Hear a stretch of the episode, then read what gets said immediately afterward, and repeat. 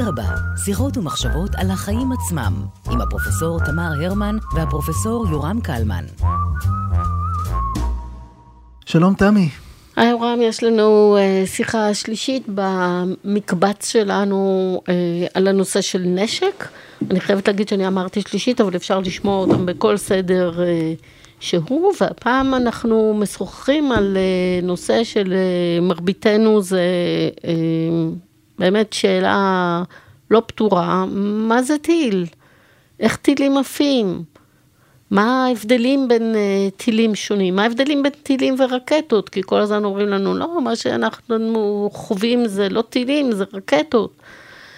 לא יודעת, לא מבינה בזה כלום, אבל בשביל זה יש לנו את האורח שלנו. בהחלט, הבאנו מהנדס אה, טילים, דוקטור עוזי רובין, הוא נתחיל מה, מהאמצע, נחזור להתחלה, הוא ייסד ועמד בראשה של מנהלת חומה, היה אחראי לניהול מתואם של המאמץ הלאומי לפתח את מערכת ההגנה בפני טילים הראשונה של ישראל, מערכת החץ. דוקטור רובין עמד בראש התוכנית מראשיתה ב-אלף תשע מאות תשעים ואחת ועד למסירת הטילים המבצעים הראשונים לחיל האוויר ב-אלף תשע מאות תשעים ותשע. הוא קיבל תואר ראשון בהנדסה אווירונאוטית מהטכניון, תואר שני בהנדסה אווירונאוטית מהמכון הטכנולוגי של ראנסליר במדינת ניו יורק, ולאחר מכן הוא עמד בראשן של תוכניות פיתוח עיקריות בתעשייה האווירית ובמשרד הביטחון. בשנת אלף תשע מאות תשעים, במהלך ביקורו כמדען אורח במכון למחקרי ביטחון של אוניברסיטת סנפורד, הוא עמד בראש מחקר מקיף על סכנת התפוצה של טילים בליסטיים בעולם. דוקטור רובין זכה בפרס ביטחון ישראל לשנת תשעים ושש על תפקידו באופק שלוש, נדבר על אופק שלוש, ובפרס ביטחון ישראל לשנת אלפיים ושלוש על פרויקט החץ, ובשנת אלפיים הוא גם זכה בפרס מנהלת ההגנה בפני טילים של הפנטגון על הצלחת פרויקט החץ. שלום לך, דוקטור רובין. שלום לכם ושלום למאזינים. אז טילים, אפשר להתחיל ככה קצת למפות את העניין הזה, סוגים של טילים, קטגוריות, איך, איך עושים סדר בדבר הזה? קודם כל נגדיר מה זה טיל וזה... מצוין. אני לוקח את האחריות עליי מפני שאפשר להגדיר הגדרות שונות. טיל בדרך כלל זה כלי נשק שנוסע לכיוון אחד ולא חוזר. כשהייתי בתותחנים, בצעירותי, אנחנו ירינו, פורמלית לא פגזים, ירינו טילים. כשהתותח ירה, זה נסע, פגע במטרה ונעלם. זאת הגדרה מאוד רחבה. מבדילים בדרך כלל, בואו נתחיל בדבר שהטיל הקלאסי זה הטיל הבליסטי. זה, זה מסביר את, את, את, רוב הדבר, את רוב ההבדלים. טיל בליסטי, כל, כולנו שיחקנו כמעט כולנו. אני מניח, שיחקנו בילדותנו בלזרוק אבנים.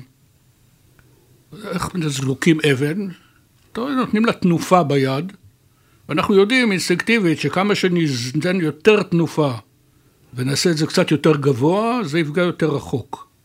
ואם נעשה יותר מדי גבוה, זה ייפול לנו על הראש. ברגע שהאבן, ברגע שנגמרת התנופה, האבן ממשיכה לטוס במסלול שקבעו לה חוקי הטבע. לפי המהירות שלה, לפי המשיכה של כדור, אנחנו רואים את זה עולה, ואחר כך יורד, ובסוף פוגע. המסלול הזה ב...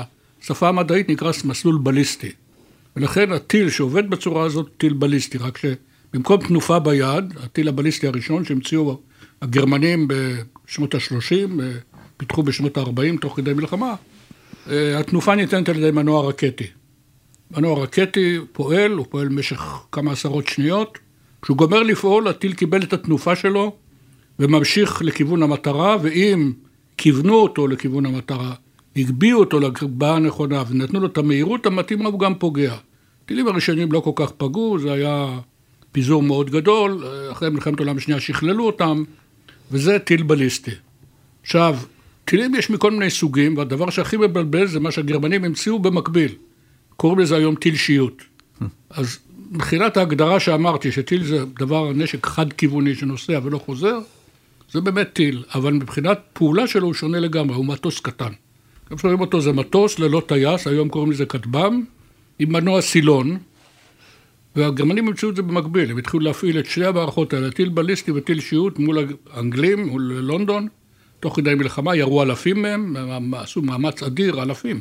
הטיל שיוט ירו יותר מעשרת אלפים, הטיל הבליסטי ירו יותר מחמשת אלפים, על לונדון, אחר כך באירופה, על אנטוורפן, אפילו על פריז, על עוד כמה ערים. זה לא שינה את המלחמה, כי שני הנשקים האלו כל כך לא מדויקים, שכל מה שיכולו לעשות אותם זה טרור, זה להרוג אזרחים בערים. אם היה להם יותר דיוק, הם היו פוגעים בחופי הפלישה, בחופי היציאה בנמלים, היו מצליחים לעצור את הפלישה לנורמנדיה. אז רגע, מה יש בטיל שיוד שאין בטיל הבליסטי? טיל שיוד, אמרתי, הוא בטוס קטן. יש לו כנפיים, הוא טס כמו בואינג, כמו ג'מבו. אבל יש לו איתו מנוע שממשיך... והמנוע שהוא לא מקבל תנופה וממשיך. הוא מונע כל הזמן, כמו שאת עולה על מטוס בנתב"ג, המנועים שלו עובדים כל הזמן. עד שהוא מגיע לשדה התעופה, ואז הוא מכבה מנועים. טיל בליסטי מקבל תנופה וממשיך בכוח ההתמדה שלו. אז יש טילים בליסטיים, ואם נלך לפי הסדר הכרונולוגי, אז טילי שיוט שהומצאו מקביל, קרוב מאוד לכך הומצאו הטילים נגד מטוסים, ששם, שוב, זה טיל, אבל הוא פועל, הוא לא נוסע במסלול בליסטי. הוא נוסע לכיוון מקם מגלה את המטוס, הטיל מתרומם עם מנועים רקטיים, בקצה הטיל הקדמי יש איזשהו ראש ביוט, והראש הביוט הזה בצורה כזאת או אחרת קולט את המטרה, ננעל עליה, ואם הוא עובד נכון גם פוגע בה. זאת אומרת, אין כאן בכלל מסלול בליסטי. זה מסלול שהוא כל הזמן מכוון וכל הזמן מודרך. כן, זאת אומרת, זה יכול להיות מצלמה, זה יכול להיות חיישן חום. זה יכול להיות חום, זה יכול להיות אופטי, זה יכול להיות מקמי. בדיוק. בדרך כלל הראשונים זה היה מקמי. אצלנו, במערכות שלנו יש גם אופטי, גם מקמי. שוב פעם, אני הולך בצורה כרונולוגית, קרוב מאוד לכך הומצא טיל נגד טנקים. כמו טיל נגד מטוסים, טיל נגד טנקים, צריך לראות את הטנק, לכוון עליו, ואז לכוון את הטיל כדי שיפגע בו. היום זה כבר נעשה לגמרי אוטומטית. הראש ביוט של הטיל נגד טנקים רואה את הטנק, רושם אותו כמטרה, לוחצים על הכפתור, מוציאים את הטיל, ועכשיו אפשר ללכת הביתה. הטיל כבר יודע, עושה את העבודה לבד, ננעל על הטנק. טילים...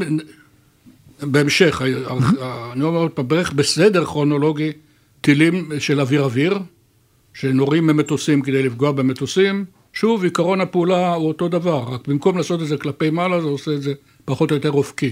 ננעל על המטוס, רודף אחריו פעם שהוא ננעל, קשה מאוד למטוס להתחמק, יש כל אמצעים להתחמק, מאוד קשה.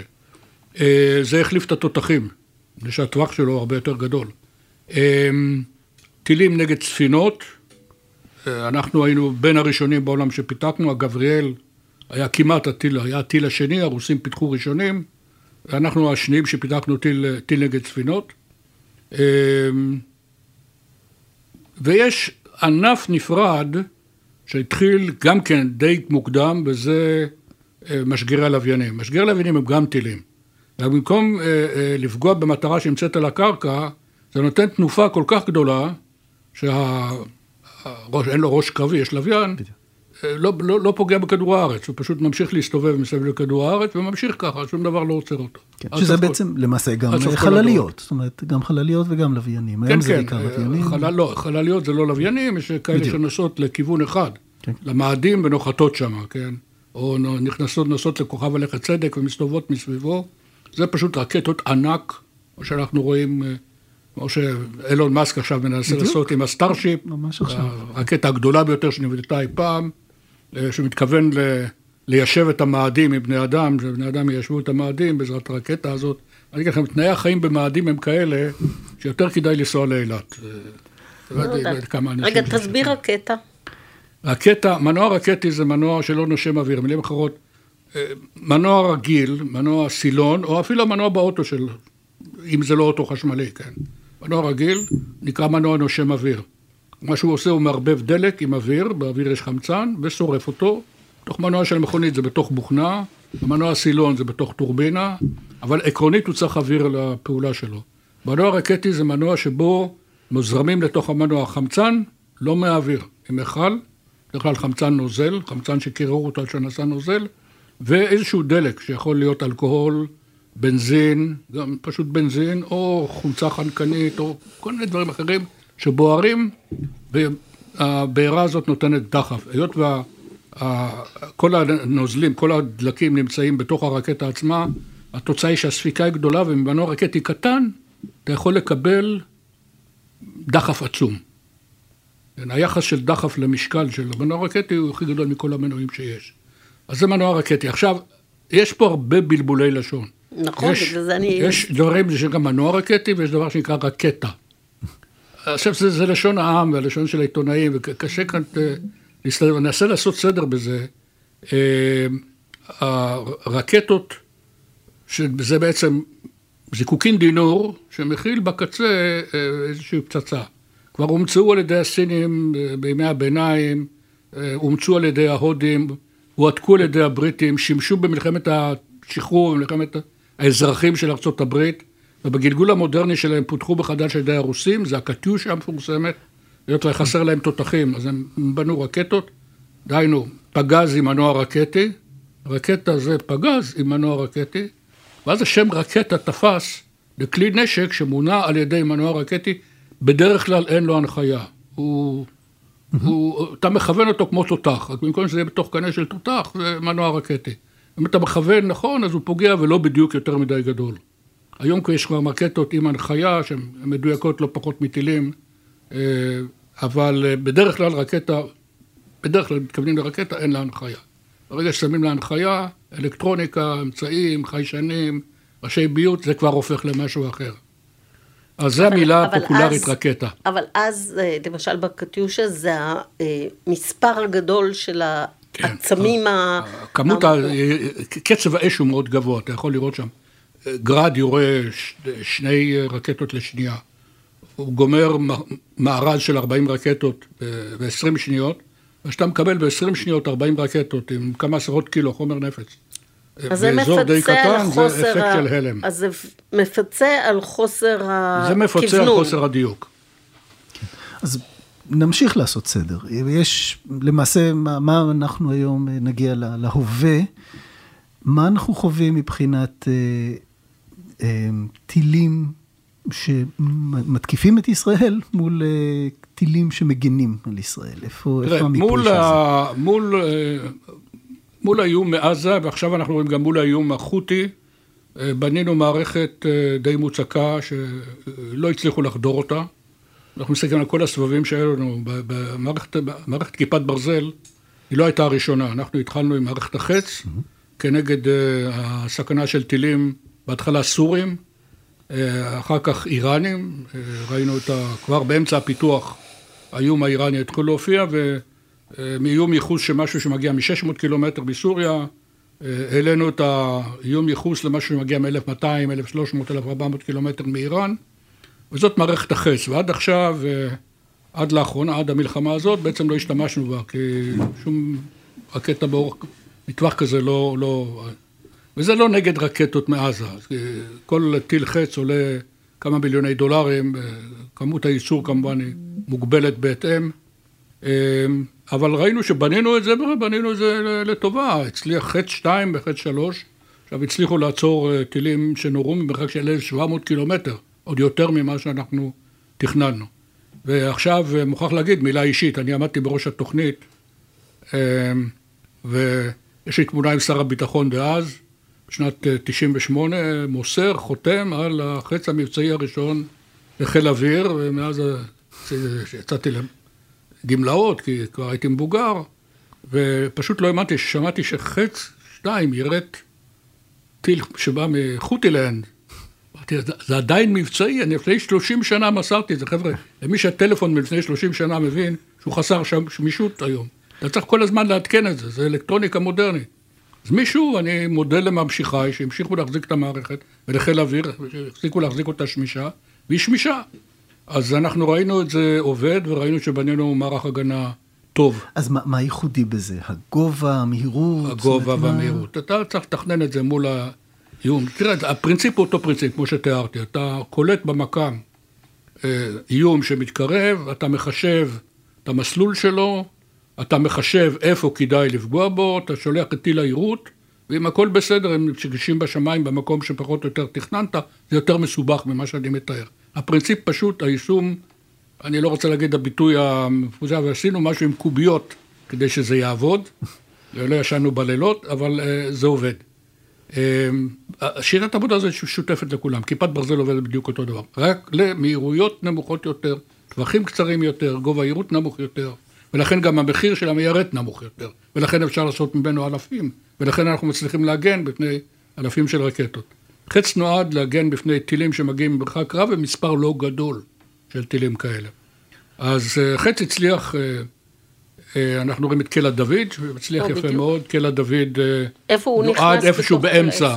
בין החץ לבין כיפת ברזל? טיל שמגיע ממרחק רב מאוד, ימצא קודם כל בשמיים את חץ שלוש. אם חץ שלוש לא יפגע בו, אז יהיה חץ שתיים, תהיה הזדמנות שנייה, הזדמנות השישית תהיה עם קלע דוד, אבל לא כיפת ברזל, מול טילים שמגיעים אלף שבע מאות קילומטר, כיפת ברזל כמעט חסרת משמעות. מה זה טילים כתרי פח קצר יותר, שש מאות קילומטר, שבע מאות קילומטר, ימצאו בסוף גם את כיפת ברזל, כי גם בהם היא תוכל לטפל. ומעל קלע דוד יש לנו משהו? מעל? קלע דוד. חץ. לא, חץ ארבע, חץ שלוש זה בחלל החיצון, ואין כמוהו בעולם. יש משהו שמתקרב אליו לאמריקאים, לפי דעתי זה הכי... וזה אופרטיבי כבר? הוא עבד, הוא ירט טיל מתימן. אוקיי. לפי דעתי, ולא לחינם הגרמנים קנו אותו. That's the best there is, זה הטוב ביותר שיכול להיות. למה? כי יש לו איזו המצאה, פטנט ישראלי, שהומצא על ידי שני מהנדסים, התעשייה האווירית. אני אקח יותר מדי זמן להסביר אותו, אבל זה פטנט כל כך פשוט, זה מין מליצת קולומבוס כזאת. שינו משהו במערכת שלו, והצליחו בעזרת זה לעשות טיל יחסית זול, הוא יותר זול מחץ שתיים, אבל עם ביצועים של פשוט בחלל הקיצון, לא רוצה להגיד כמה בחלל הקיצון, ולכן, ולכן קונים אותו. וזה ייצור ישראלי? כן. זה ייצור משותף עם האמריקאים.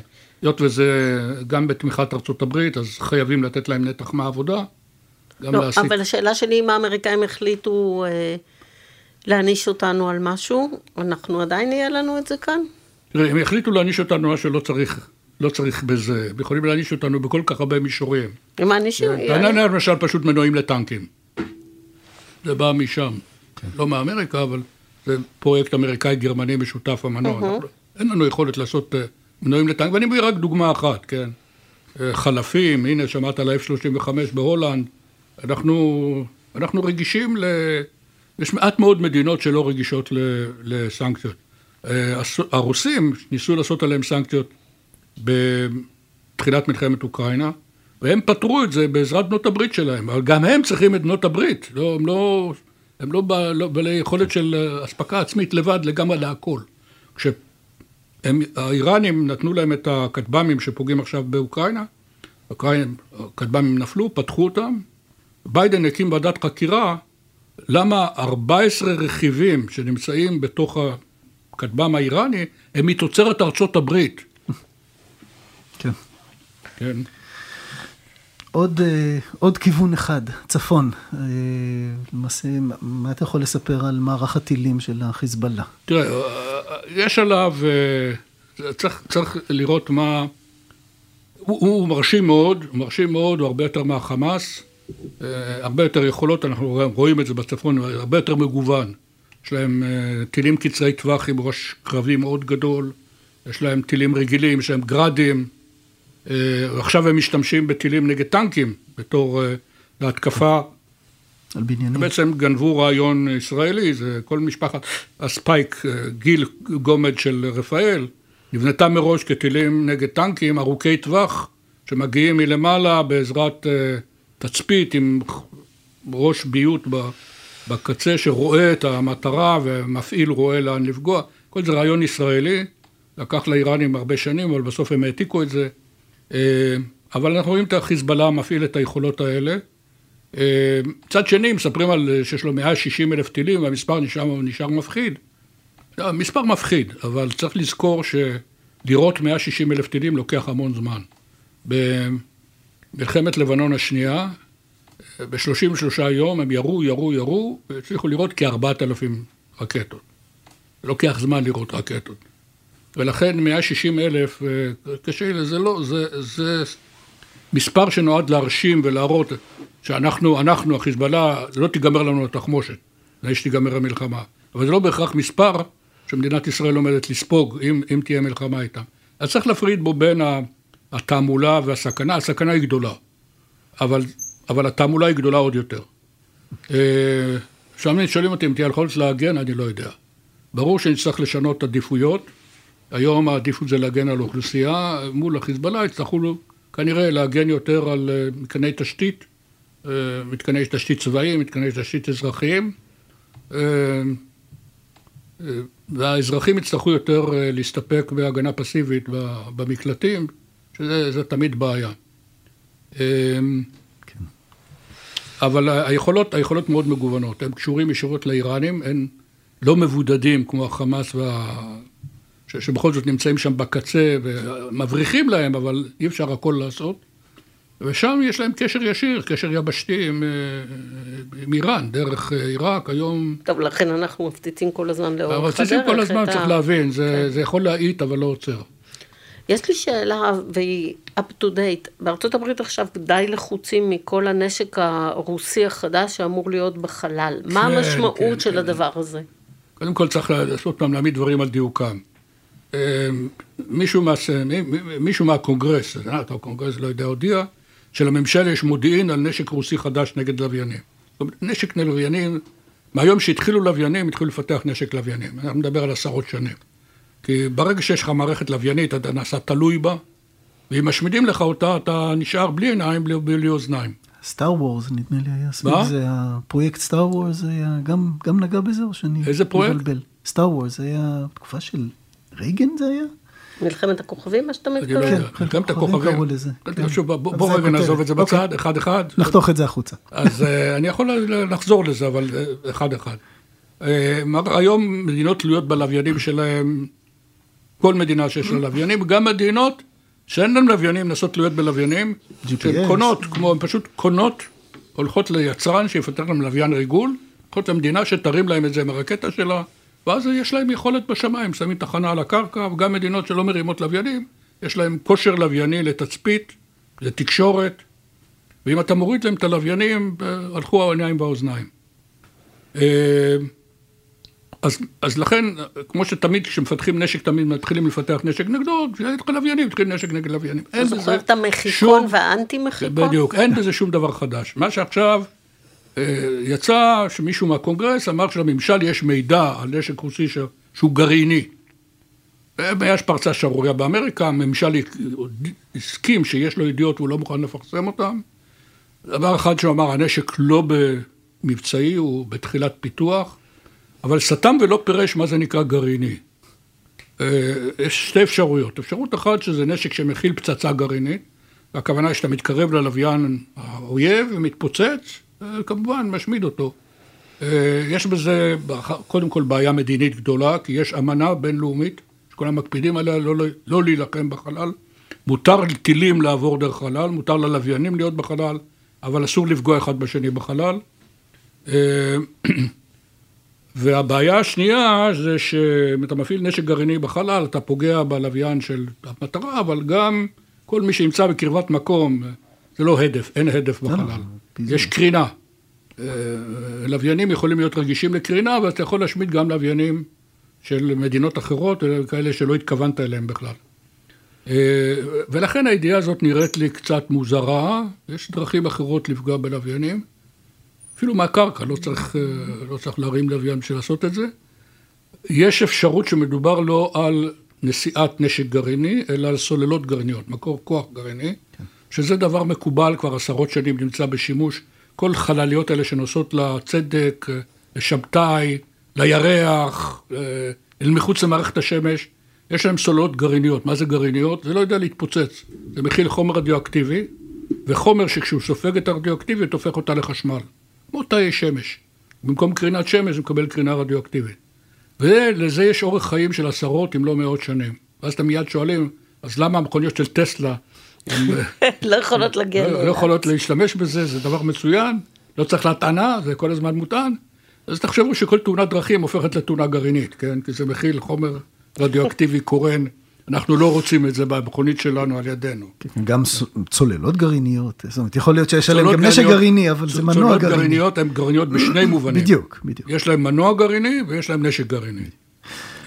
ולכן, אני, אני מעריך יותר שמדובר פה, אבל זה פשוט בהערכה שלי, שמדובר פה על מערכת נשק שיש לה סוללות גרעיניות, ולא בהכרח נשק גרעיני.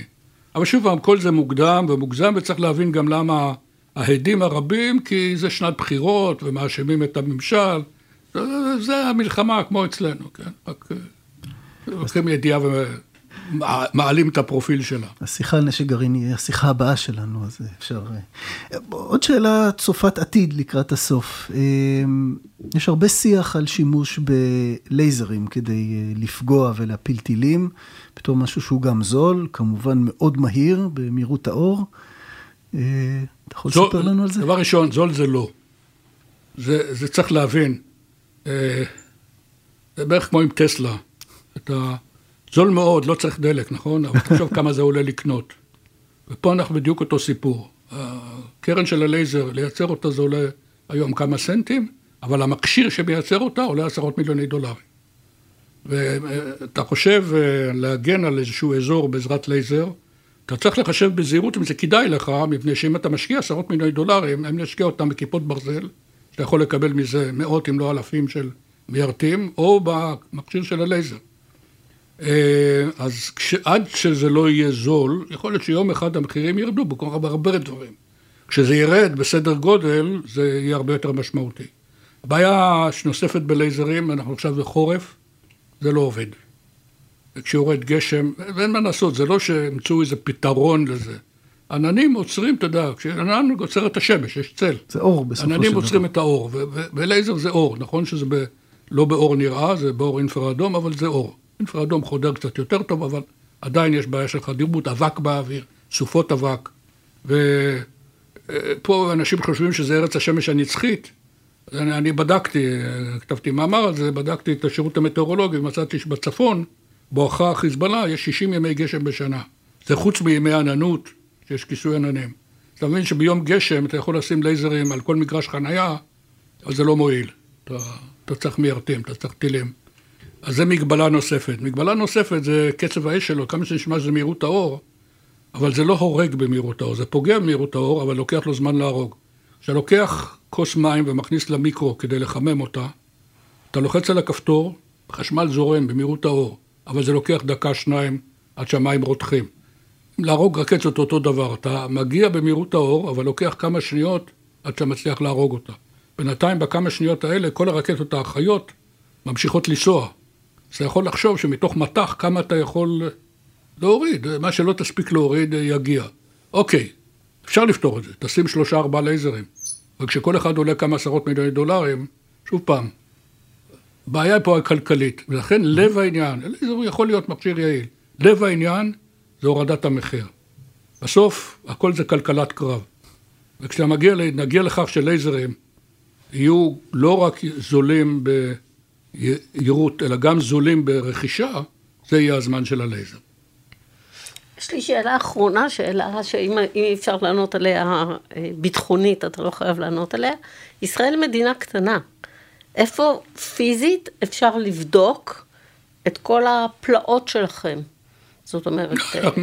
יש את הים התיכון ורחב הידיים. זאת אומרת, אנחנו יורים מערבה? יורים מערבה, יורים מערבה, ויש לנו טרילת, דרכים קצרים, כמו כיפת ברזל, יש את שדה הניסוי היבשתי של רפאל בדרום, דרומית למצפה רמון. שם אפשר לעשות נשקים לטווח קצר. אפשר, כל כיפת ברזל וקלע דוד עושים, לא, כיפת ברזל עושים כמעט בלעדית שם. קלע דוד זה לפעמים בים, לפעמים שם, תלוי באיזה מטרה מתכוונים לפגוע. כן, זה מגבלה דרך אגב, זאת מגבלה... לכן שאלתי. מה? לכן שאלתי. כן, זאת, זאת מגבלה, ואני נתקלתי בה הרבה, הרבה פעמים.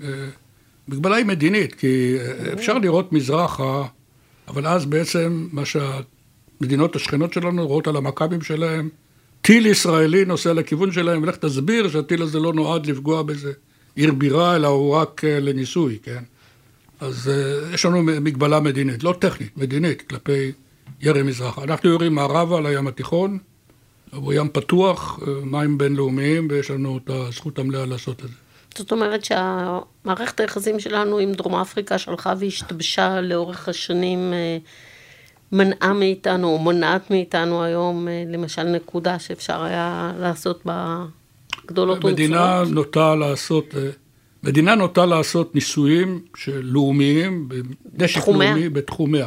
חרגנו בזה בפיתוח הגנה בפני טילים, שם אנחנו בשותפות עם האמריקאים, ואנחנו השתמשנו, היו לנו ניסויים של חץ, בפוינט מוגו, שזה צפונית למתחם ניסויים של הצי האמריקאי, צפונית ללוס אנג'לס, רק שזה שעה נסיעה, מקום מפליא, קצת צפונה לחוף מליבו המפורסם, אתה מפספס קצת שמאלה, אז אתה פוגע ברוחצים, ולאחרונה היה ניסוי של חץ שלוש באלסקה. חץ שלוש, חץ שניים נוסע בפוינט מוגו, האוקיינוס השקט הוא גדול, אבל של חץ שלוש, גם האוקיינוס השקט הוא בעייתי, והיה צריך לנסוע לאלסקה. הוא תופס חלק גדול מהאוקיינוס שהוא מיירד. אז עשינו ניסויים בחוץ לארץ, זה נשק נובי, אבל זה נשק שמפותח בשותפות בארצות הברית. אחרת מדינות נוטות לעשות את הכל אצלם, כי ברגע שאתה הולך למדינה אחרת, אתה גם חושף את הסודות שלך. אפילו לידידים, אתה לא מעוניין לחשוף את הכל. טוב, היה מרתק. דוקטור רובין, באמת עושר של ידע וניסיון, ואני חושב שהצלחנו לספר את הסיפור של הטילים. על קצה המזלג. על קצה הטיל. תודה רבה. תודה לכם ולכל המאזינים על ההאזנה.